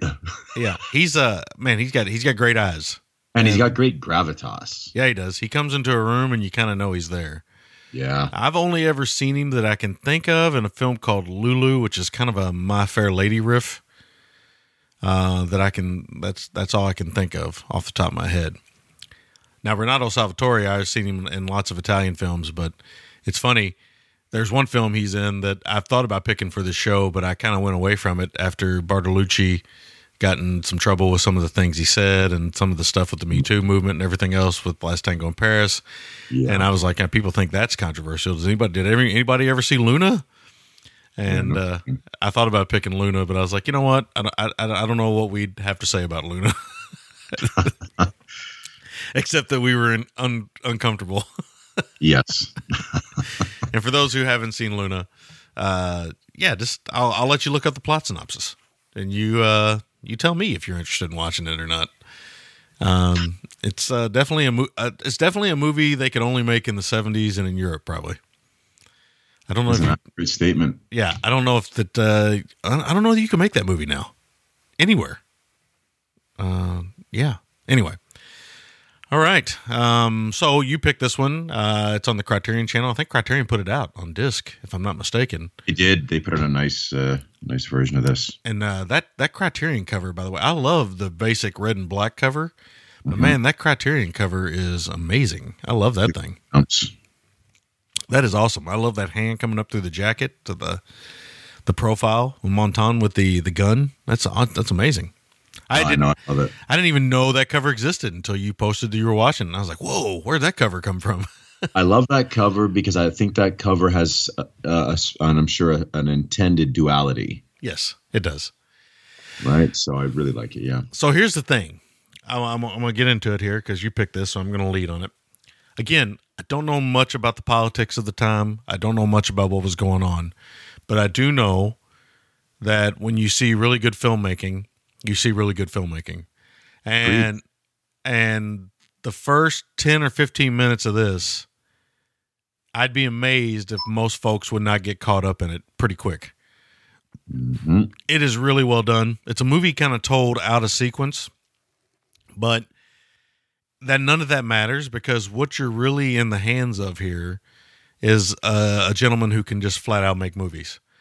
And although I don't think Gavras ever, I mean, he is a master filmmaker, and I don't think he ever really reached really high highs in America. I know he made a couple of American films. I remember seeing Mad City and and a couple others. Everything was always kind of political for him Yeah. but I, it seems like he had a like a three film run where he was just kind of just kind of nailing it one after the other. Oh, big time. And uh, Z is in the middle of that. that to me is as good as it gets in film. Yeah, he uh he's still alive, right? I'm I'm pretty sure he's still uh, maybe maybe he is dead. I don't know. No, he's alive. Oh yeah, he well yeah he just made a film four years ago. He's 90 years old. Adults in the Room. He just made, which I didn't see, but he's made quite a few films actually in the 2000s, and I didn't even know this. You believe that in his 80s, still still making them, man. Yeah, I made he made a film called Amen, a film called The Axe, a film called Eden is West, a film called Capital, which I feel like Capital I may know a thing or two. Well, that's got uh yeah, it's got Gabriel Byrne in it, so What's crazy is he made Mad City with Hoffman and Travolta. yeah. So I went to the movies and saw that, and I remember telling this story on another podcast recently that folks were like, "Why are you going to see that?" And I'm like, "Well, it's Costa Gavras," and they looked at me like I was insane. So you know that that just tells you everything. But the they don't they have no idea who that is. Um, he made okay. So Z, The Confession, which is actually also a really good film. If you haven't seen that, and yeah, State of Siege, and then he goes on to make Special Section, which I've never seen, but I've heard it's really good. Woman Light, Missing, which is actually quite good. I quite like Missing. yep. Uh, Betrayed, which is actually quite good. I think that was a bomb. I think that was uh, Debra Winger and Tom Berenger. That's a good film, though. It's funny he came over, and it made it might have been a financial decision. You can never begrudge someone, No, no, no, no, no. but they could come over here and make one film and retire. Yeah. So you can't ever begrudge that. but it's funny because he is uh, you know very artistic politically minded filmmaker um and then he makes stuff like betrayed and you know and comes and, and does stuff over here almost as like a gun for hire for making sort of mid-level uh, or mid like budget um not mid-level mid-budget uh, sort of adult hollywood fare yeah, I really liked his uh, his film uh, Music Box, the one where Jessica Lange, I think, is uh, uh, a lawyer, and she comes to find out her father or something was tied up in Nazi uh, war crimes. So I've never seen it, but I can tell you this: quick glance. Joe Eszterhas wrote it. Yeah, Lange, Armin Mueller Stahl, Frederick Forrest, it's a good film. Gavras directing. I mean, that sounds. Plus, look at the other um, cast members like Lucas Haas and Yeah. Mike Rooker. It's a good movie. It's a good movie. Sounds good, man. I Yeah. got to add it to my watch list Yeah. for I post October. Yeah, yeah. I need to. He's got some other stuff in here too that's kind of fascinating. It looks like did he do a documentary? Is this a no, no? It's not a documentary. Max von Sydow's in it. This Lumiere and Company Oh, it could be like a biopic. could be. I, I don't know. No, no, no. It's 40 international directors were asked to make a short film using the original cinema, cinema cinematograph invented by the Lumiere brothers. That's interesting. I'd like to look at that. That is, and, and Music Box has been added to the watch list, buddy. Yeah. Yeah, yeah. I'm definitely going to check out some of these 2000s films. He, I didn't even know he was still work. I mean, I knew he made I knew he made Mad City, which was right before 2000, and I knew he made something in the 2000s, but then I thought he passed away. And uh, I didn't know he was, you know, he's got one, two, three, four, five films in the in the 2000s, and uh, I have not seen a one. And they're all rated on IMDb as a six or higher. Which that late in your career is pretty darn good. Yeah, well, even being on IMDb at six and a, a uh, six or higher for five films in a row, that's pretty. That's pretty good. It's pretty good.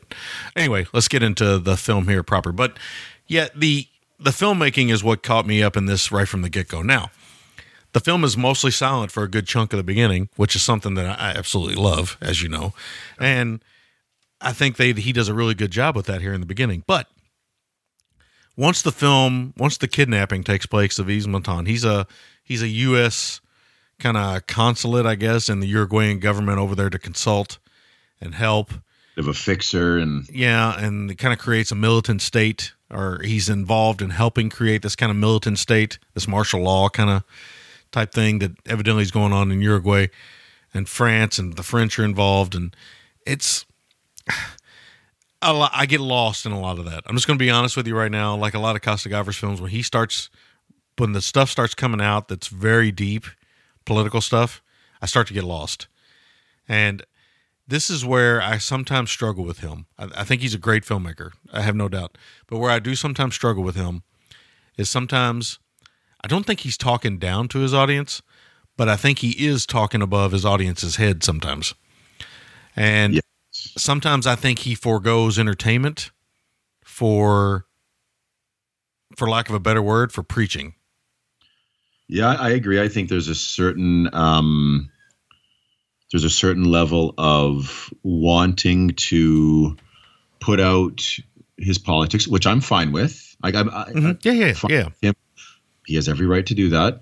Um, and mileage is going to vary how much that's going to impact the viewer uh, and their engagement. I don't want to say entertainment because I think he's fine to not necessarily entertain and he wants to engage. Um, but then on the flip side, you know, people who are into sort of geopolitics and Yeah.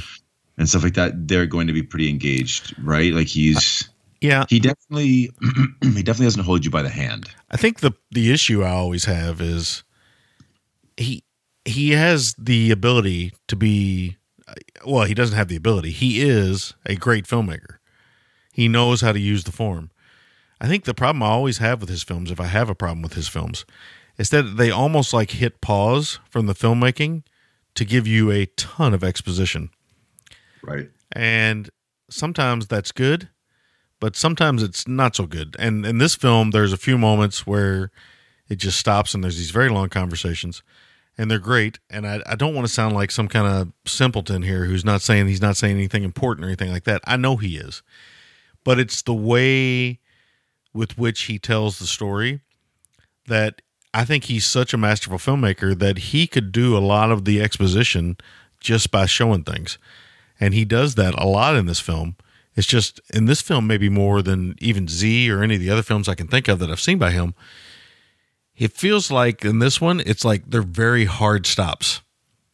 It's like masterful filmmaking, great uh, the editing. Watch how this camera moves. Watch this, watch that, and then stop. I got to deliver all this dialogue, and now we're going to go back to the moving of the camera and the, you know, the pace and building the tension and all that stuff, and then stop. Now we got to explain all this. so Yeah, yeah. that's how it felt. Now, in saying that, I still think this is a very, very, very good film, uh, and I think you got to be in the mood for this kind of thing. I- think that maybe the best way to explain this movie, his it was his son, right? Roman Roman Gavras is his uh, Yep. his son. I, I think a good example of this is the, he when we did Athena, he knows that he has to entertain you at the same time while he's kind of telling you about politics. He has to satisfy producers, even if they're going to give him mostly free reign. He does Yeah. have to give some, Yeah. you know, The- practical engagement. This one just feels more like, you know, I got a little bit of power in my hands now. I'm going to show people some things that are taking place and everything else. Uh, and you got to be in the mood for that. You got to be in the mood for that. But I did think about Athena when I watched this and thought about, you know, how the apple doesn't fall far from the tree, right? With uh, Athena's a totally different world of camera movement, but there is still a lot of camera movement and story told here visually, especially in that first 10 or 15 minutes. That's just masterful. Uh, that this is really well done. Oh, man. Yeah. Big time. I think this might be, and I'm pretty sure I'm right about this. This might be our first film with electrocuted genitalia. Um, uh, it might be. I'll tell you. Oh, you know what? You know what that scene reminded me of? Kind of the cold observational cruelty. It reminded me of Salò. You know, it's weird you say that because that's what I thought of too. Yeah, and I don't know what that is. I don't know if it's the position of the person's body, uh, the way that that nude person is sitting there. I don't know if it's because there's an audience for the cruelty. Uh, I don't know what it is, but it certainly brought that to mind. And uh, yeah, the inhumanity in the scene of people just watching somebody be electrocuted. Um, the genitalia, for the record, is it's a very quick cut but clearly you can tell he's being electrocuted on his genitalia. So um, I don't know if that bothered me as much as the tongue or the teeth. The teeth one bothered me quite a bit. I think there was a, I the, all, all of it bothered me. yeah, it was it was quite repulsive. It was, you know, I think the thing that works best about it for me is the nudity and seeing the full frontal nudity gives me a real sense of vulnerability. Yeah, And Yeah. really it it it impacted me because of that. Like it really felt heavy. yeah, I, and you know, the movie essentially is a is a is a it is a siege movie, but not in the sense of what you think. It's basically a kind of an insurgency film, a guerrilla film, uh, for lack of a better word. You have this group of folks who are going to kidnap this consultant who they feel is responsible for a lot of the militant uh, kind of rule that they've been going through. There's a lot of violence. The violence is very matter of fact, which is Yes. troubling. Um, but that always works, and it seems like Europeans are much more easy about putting that on camera than we are, probably because they've kind of seen more of that, at least in their history, than we have. Um, and violence is uh, the way it plays out. But the film is very dense in what it's trying to tell you about the circumstances. And I feel like what the movie, for me, if it's missing anything, there's a wife character that kind of, for lack of a better word, almost disappears from the movie in some ways. Yeah, and you know, we get a great sense of tragedy from a family perspective in Z with the Irene Papas character, Right. and I, to give that ten minutes would have added even more of an emotional anchor. Right. And I, I don't know I don't know why they decided to drop that. And even Yves Montand, who is the star of this film, he's not really in the movie that much. Um I mean, I guess he is, but he never really feels like he's in the movie. It feels like Hasse is. He feels like he's in the film more than Montand in a lot of ways, and it feels like definitely that Salvatore, um, uh, what's his name, uh, Salvatore. Um, uh, I mean, not Salvatore. Salva- Salvatore, yeah, Renato Salvatori. It feels Renato like he, yeah, it feels like he's a huge part of the movie. he is in it quite a bit. Yeah, and he's great in the movie. He is and, great. And what what's kind of interesting about the film is like a lot of these, and also in a smaller part, uh, Jean Luc Bideau, who we didn't mention in the kind of cast when we kind of talked about it, he kind of plays the leader of the kind of guerrilla insurgency. And there's that great scene. I think it's a great scene. There's that great scene on the bus where he's interviewing kind of like all the co-captains and Yep. basically getting votes. And uh, it's just the matter of factness of the whole thing and the weight on his shoulders. And he just looks like he's beat up. He just looks like he's, you know, he's gotten in over his head. Uh, and there's a Yes. lot of moments like that with characters in this film where it feels like everybody is just so downtrodden and tired. Even Yves Montand, who's a good looking, kind of dashing leading man. Classic kind of. Yeah. He just feels Yeah. beat up and worn down by the reality of politics and machine, right? Yeah. yeah. And like the he's cogs. yeah, the yeah, the cogs. Yeah, I mean these these these people are all kind of in that. And even the the Carlos Ducas character, the OE Hasse, he he's he's trying to get down to the bottom of things, but even he's kind of even though he thinks he knows, he's still kind of repulsed by the whole thing and what takes place. And there's these kind of great scenes in the underground and these kind of great scenes with the the group but the group is huge. The, the one of the things I will say about this movie is the guerrilla group in this is huge. So you really only have a couple faces you can kind of identify with because there's so many people and so many great faces for the record.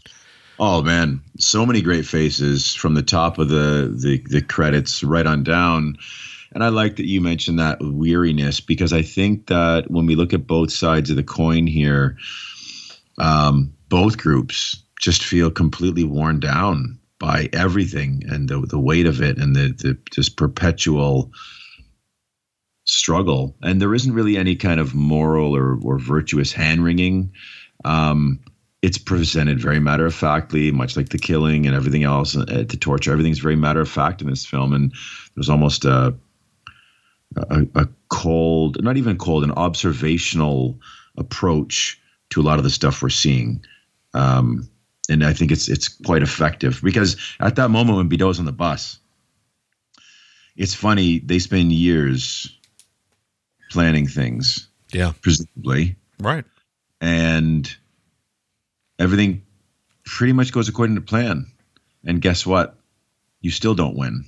No. There are no real win. Like it just it, it careful what you wish for because at that point you're you're you're stuck between a rock and a hard place. They are as as a as agents looking to be agents of change effectively in their country, um, and no matter what they do, the end result is not what they could have forecast. Well, it, it gets into some good questions too, because you know, obviously, the word terrorist is a very dirty word, especially in North America at this point, uh, because you know of recent attacks and things. But you know, terrorists can also be seen as, and I'm not, I'm not saying that any of this behavior is good behavior. I would definitely not say that, but I mean, they can also be seen as revolutionaries. It depends on what side of the history you're on. It depends. You know what I mean? Like Exactly. Exactly. some people are going to say, "Oh, Antifa," uh, you know, Yeah, yeah. but it depends on what side of the coin you're on. It depends on who comes out on top because they, as they, the old adage goes, they write the history book. So Right. So it's You know. very it's very complicated, right? I mean, it's Very not there's no easy answers here because what you No. got is human beings fighting for what they believe in. So because yeah, I don't feel that. Um, I'll tell you what. I think it's very obvious what Gavras's political leanings are, but I don't think they demonize Montand or, by and large, the people in power. I I, I think that they're they look at themselves as maybe a necessary evil in, in some ways for um, uh, uh, to to prevent chaos and and to keep structure and things. I think you know it does tilt maybe a little more left leaning, but it certainly isn't as heavy handed as some left leaning political filmmakers would go. right. I mean, the revolutionaries slash terrorists slash guerrillas, however you want to phrase it, um, agents of change. You know, you can you can take however whatever slant you want to, but this is an age old human trait. I mean, there's always going to be people who are not going to like change or who want more change than what they're being offered or feel like they're being taken advantage of. Um, you see a lot of this in even America now, even in America right now. You see a lot of this with kind of a new stance on, you know, the rich getting richer and the poor getting poorer, the divide be getting just getting ever so big. And you have to wonder at some point when does that break? When does that when does that change? When does that uh, when do people start to act out on that? Um, you know, it, in desperate times, desperate situations, desperate people do desperate things, and you have to wonder about that. And uh, it's always kind of there. It's always kind of there. There's always uh, a group, a small group that are living the divine life, and then there's uh, a huge population just getting by. And uh, you have to wonder about these things. Is this is this the one human trait that uh, you know? As much as I want to believe that one of the great human traits is love and and care and creation and art and all these things, sometimes I wonder if one of the other great human traits isn't, you know, uh, greed and destruction and, all these negative things. I mean, these things, you know, control is one too. You know, the, the it's just it's it, it just kind of blows my mind how throughout history we kind of repeat ourselves over and over and over again. It's it's kind of blows me away Uh, that you know at this point, even in our civilized world, uh, all around the world, that we still can't feed everybody and provide everybody with stuff. It, it just it, it kind of blows my mind. To be honest with you, Yeah, I mean, no, for it just It just does. It blows my mind. And I know there's a lot more to it than that. I'm not that naive. I really am not. But Oh, of course. I just, but I, I just feel like we should be able to get past things and all move toward one goal. I don't know how we can't do that still to this day. So, Buddy, I'm with you. yeah. I'm with you 100%. Yeah, it's just it kind of blows my mind. But anyway, it then but then you know once you start peeling back those layers of that onion, you start to realize why that happens. You got these people who want this, these people who want that. I would like to have a little bit more of this than these people deserve. Yada yada yada. It comes down to some very very very basic uh, vices and greed is is certainly there, and almost always when it comes to politics, there's greed or somebody is winning somewhere else, and somebody else is affected by that. So and and Gavras has got a whole career based on that kind of stuff, and uh, this film is is part of that. And I think the acting in the film is all great. Uh, I don't think there's anybody in the movie that's kind of out of place. Uh, not a lot of big name actors here, unless you're a, a big fan of maybe film history or you know you watch a lot of European films like we do. Um, you're probably not going to know a lot of these faces, but everybody's really really good in the film. I can't think of anybody really that the performance is off. Uh, I wish we would have spent more time with some of the other guerrillas than the um, than just the one or two that we get. But I am happy to have those moments too because it shows the other side of the coin, which Gavras is really good at doing. And uh, he, you know, even his son did that with Athena, right? He gave us, you know, both sides of the equation: the cop and the and the uh, the the person that is struggling against authority. And uh, I think that's what he does really well and uh, I think this film is is it's very very solid. I just don't know. I just got to be honest with you. I don't know how entertaining the movie is. Um, I want to say that I think it's thought provoking, and I think it's very well made. And I think movie buffs will get entertainment out of all that stuff. But and I don't know if this makes sense, but I don't know if the average Joe. I don't know if they're gonna ream a lot of information out of this. Does that make sense? Uh, makes makes total sense. Um, makes total sense. Yeah, and I, don't and, and I don't mean that in any kind of slight toward somebody who loves Star Wars movies or comic book movies or horror movies or whatever. I don't mean that in any way. I'm just saying this is dense material, and the filmmaking is very great and solid, but it might be the kind of material that you walk away from it and you may just be more sad than you were happy that you watched it. It is kind of a pessimistic film. It has a very I, I love the ending because Yeah. essentially the ending is wash, rinse, repeat, right? Yep. Like, Much we- like Z, right? Yeah, yeah, yeah. Here we go again, and I love that. And uh, because it's again, it's what I kind of said. It's like, are we doomed to repeat ourselves, or do we just keep going through the cycles? And do we do we stop, or do we are we meant to just keep kind of going through these cycles? You have to question that at some point. You have to think to yourself, is this what we're? I don't want to believe that's what we're here for, but sometimes in the grand scheme of things, I sometimes wonder if that is what we're just, you know, constantly at battle with. Like we're just, you know, the same things over and over again. You know, burning books. Okay, we shouldn't do that. 40 years later, we're burning books again. Okay, we shouldn't do that. 40 years later, we're burning books again. We're burning books. Taking away women's rights. yeah. Yeah, I know. It's, it's insane. It's all these very simple things. And yet, every 40, 50, 60 years, they come back. Yeah. and I only, I can only relate to it from an American side, but they they they they just come back. It, it just blows my mind. It just it blows my mind. It keeps happening. It's like you know everything's quiet for a while, all quiet on the Western Front. Oh, Mark Twain, yeah, he's a terrible person. We're going to burn all of his books. Okay, everything's all quiet again for a while. Okay, Yep. okay, we're all quiet. Oh yeah, Fahrenheit 451. We're going to burn. Oh wait, wait, that, that is about burning books. Oh, hang on, we gotta we gotta rethink this Yeah. it's just it's it's just so ridiculous uh, that we as a species can't figure out how to basic simple way to put this that we can't figure out how to care for each other and how to grow together I, that's all i'm going to say that we can't figure that out blows my mind Oh man, I know.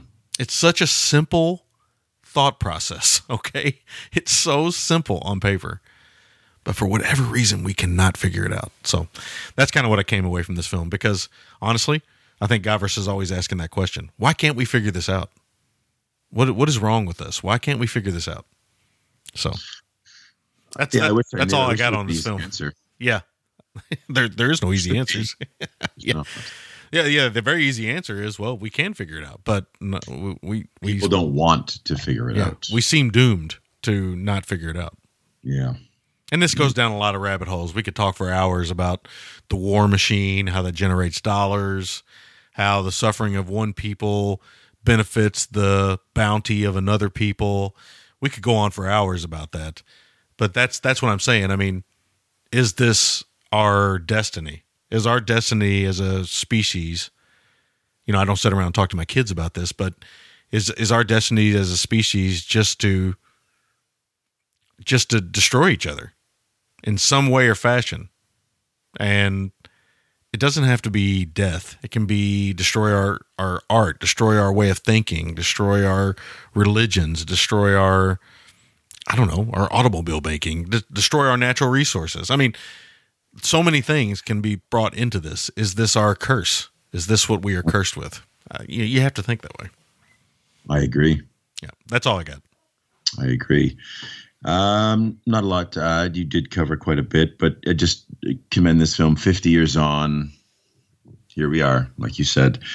Um, Yeah. But even just from a film standpoint, the thing I've always admired about Gavras as a filmmaker is his energy. His films just they, they seem to pulsate, and he hooks back up with uh, Mikis Theodorakis, the Greek composer, for maybe a little bit of a, a less uh, propulsive score Mhm. um, than Z, but nonetheless, um, a very good score. It, it's it's spare because I think he wants to keep the film on the film and not manipulate us with the score too much. But the pieces where it's used, it works quite well. Yeah. Yeah, yeah. So Yeah, I'd say that tri- this trilogy of films is really, if you want to know what Gavras is all about, you go Z, Confession, and State of Siege. I mean, that one, two, three, that's pretty much, you know, 69, 70, and 72. yep, He's pretty much uh, hitting it out of the park on every one of them. just crushing it, man. Yep. Um, opening the film, as you'd said, very, very strong. Just with the first shot, like the first shot of that car, it just feels like we're in, in the hands of a master. Oh, yeah. The way the camera goes past the trunk, and, Yeah. you and you already know something's up. What yeah, I, you already know. yeah, what I love about that is I I hadn't seen this film, so I thought, and I don't know if you had seen it or not either. I thought we're gonna have a car explosion here. That's what I thought. That's, yeah, that's not what That happened at all. abnormal. Yeah, I mean it was an explosion. I won't say what happens. It is an explosive moment, but a subtle, quiet, explosive moment. Yes. Yeah. Um. Sorry, No, no, no, no, no, not at all. may have thrown you off there a little bit. No, not at all. Uh, lots of showing of papers early in this one. Yes, yeah, you got to have your papers, man. Yeah. So, um, yeah, but uh, I, I love, you know, you'd mentioned it. The cinematography in this is great because, so all the technical stuff's superb here. The editing's first rate. The cinematography's great because there's not aerial shots, but there's kind of high shots, wide shots of kind of seeing the process, the day to day life in this country that's a military state. Um, and just having to show your papers and then it'll cut to faces and people and it it, it kind of juxtaposes the intimacy of a face and uh, sort of a stoic face with the daily process Right. Uh, and i like that i love the color palette you know lots of cool blues here it gives it a very steely kind of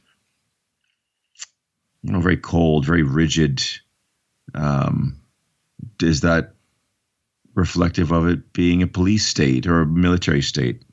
I don't know, maybe, but it, it works quite well. There's not a lot of lush colors here, despite it being a uh, a very warm country, right? Mhm. Um, what else?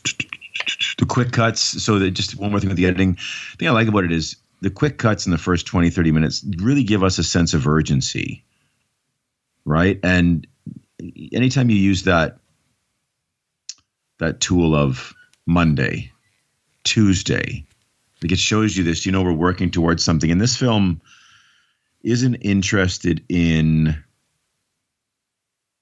I'm trying not to spoil this. It's not interested in a conventional outcome. It's more, how did we get here? It's almost like a, a noir setup, right? Yeah, yeah, yeah. we start one spot, we start at the end, and we work backwards. And how did we get there? Right, the nuts and bolts of it. So, I quite like that. Uh, this is a very dialogue-heavy film, and I think it's a crackling script. It is. Oh, it's it, it's it, there's a lot of ideological jousting, and it never feels kind of platformy. Like it, it feels like them engaging back and forth in a in a very like it doesn't ever feel overly theatrical or bombastic. It feels very kind of matter of fact. It um, does. It does. Yes. which I like. I like that uh, scene where I like it's a little moment, but I like that scene in the interrogation of Montand's character after he's been kidnapped, where he asks, offers water, or he offers milk, and I like how Montand kind of looks at him when he offers the milk. It's almost like more of like a homely kind of offering than water. You know what I mean? Yeah, yeah, yeah. Oh, 100%. 100%. Then we cut to like it's like twenty minutes later. You see that he's been drinking milk. He's not been because the cups kind of got that kind of you know white sheen that it has if you drink milk, and you can see that the glass has that in it, and that he's accepted the milk, which is almost like this tactic in his. And for me, that's how I read it as this tactic of trying to fit in or trying to make them feel comfortable, and make him feel comfortable at the same time because he kind of yeah. he kind of knows what's going to happen. He's a pro, Yeah, right? He knows what he's in for. And he's great in the film. he is. He is good. Great in the film. I love, you know, we get a lot of, not a lot, it's not like Fulci or anything. We get this fog as sort of metaphor, right? Mhm. Um, which is good. And, you know, a scene I really like, I think it, it kind of speaks to the, the youth movement and it's almost comedic in a way, but the scene with the speakers being pulled down, it's, it's playing that music. It's the sort of very leftist music and the Oh yeah, police- yeah, yeah. That's almost a comedic beat in the movie. I love that. Yeah. Yeah, it, they're, they're frantically trying to pull the speakers down while this music's playing, and then there's another speaker that pipes in, and another speaker pipes in, another speaker pipes in. yeah. That's pretty good. like I like that. Yeah, and you got these group of guys. It's almost like slapstick, like uh, like the Keystone Cops in a way. Oh, it is. It feels very Keystone Copy. Yeah, I like that. Yeah. Uh, what else? Mm. You really get a sense with this when we talked about kind of the cogs, the machine, but just kind of the tentacles in the machine and at everywhere, every level Mhm. with this. Um, you really get a sense of that. And uh, we had mentioned that that scene, one scene felt like Pasolini's Salò. Just times this feels very Melvillian in its kind of cold dissection. Um, you know, it, it just it's it's good film, man. Obviously, what can I say? I, I, I like I said, you uh, you nailed it. You covered a lot of the ground, right? So I'm gonna kick it over to you for make or breaks and everything. Yeah, I mean, it, it's one of those ones. I mean, it's just it's it's very well made. It, it's it's a very. I'm glad I saw it. I'm really glad I saw it. I just don't know how many times I'd watch it again, and I don't know what that says about the movie. And you know, I, I people often say that if you wouldn't watch a movie again and again and again, it's not very good. I don't know if I believe that. I think sometimes some movies, whether we like it or not, are so powerful and so well made, you might only need to see them once. I could not agree with you more. Anyone who says uh, the mark of a good film is how often you can watch it, that is completely false. Yeah, I mean, I've seen Cannibal Holocaust a handful of times. I never want to see it again, to be Correct. honest with you. I've seen Salò once. That's pretty much done. You know, I, I, you know, I'm pretty much done. I don't really know if I need to see it again. Uh, I think I saw Enter the Void twice. I think that's pretty much enough for me. I- I don't know. I, you know, I. It's weird though because some films uh, I can watch again and again. Uh, Bad Lieutenant's one I can watch again and again and again. And that's not exactly you know rewatchable material but you know it, it's just it's just one of those things. You just never really know what that's going to be. But i don't think that's a mark of a good film. I really don't. No. um uh okay uh make or breaks. Uh i'm gonna go with the opening. I really like that opening. Again it's a very subtle move, but it's just master filmmaking. He he tracks from behind the car out into the street, and you see cars go by. We cut, we do a bunch of other stuff, and then we track back towards the car to where somebody gets out and looks in the car. It might not seem like that's a big deal, but it bookends that whole opening sequence. And I think that, that that's really well done. It makes it it makes it really work. And I, I love that stuff. I love that stuff so much. It's an example of using the camera to tell a story, and uh, he does it so well in the beginning of this film. Uh, MVT. This one's kind of tough for me because I really like Hasse and I really like Salvatori. Um, but I'm going to go with Salvatori because I really like his kind of character arc because you find some things out about him kind of later on and how involved he kind of is. And uh, I like his performance in the film too. Uh, it's really good. I could give it to Gavras. Very easy to give it to Gavras. But I think I like the Confession and Z a little bit more than this one. Yeah. Um, obvi- I mean, Z is a is a masterpiece, so it's kind of hard to go against Z altogether. But and I would have to give him, you know, uh, um, MVT for that one. So I'm going to give it to Salvatori because I mean, let's be honest. When am I going to give it to Renato Salvatori again? I mean, come on, it's not not a common uh, MVT there. No, it's not. Uh, score for the film, I'm going to go 7.5 out of 10. Again, I really like this movie. I think it's very good. There's no doubt about that. But I don't know how entertained I was. So I'm I'm I kind of beating myself up a little bit about that, but I don't know if I'm supposed to be entertained. No, that's Maybe I'm just supposed to think. So that's all I got. score. What do you got? Nice. My break is the interrogation scene. It's it's sort of a long, drawn out thing, kind of cuts back and forth. I quite like it. Like I said, it's it's it's just crackling, just really well written. Um, it does act a little as an info dump, I guess, for the two ideological sides, but I think that's it's done in an engaging way for me, and I think that also gives the viewer some cliff notes, uh, just where things are at, the, to fill in a few blanks for people that maybe, you know, and just to kind of look at some things that maybe weren't considered as a viewer. Uh, MVT, I could go with uh, anyone, but Gavras's masterpiece is Z. If you haven't seen Z, please see Z. It's probably like a 9.5 out of 10 for me. It's a near perfect film. Um, but I want to give it to uh, Salvatori's great. I got to give it to Montand. I feel like he Okay. Okay. represents that that company man uh, who's very clear-eyed about his role in as a cog in this machine.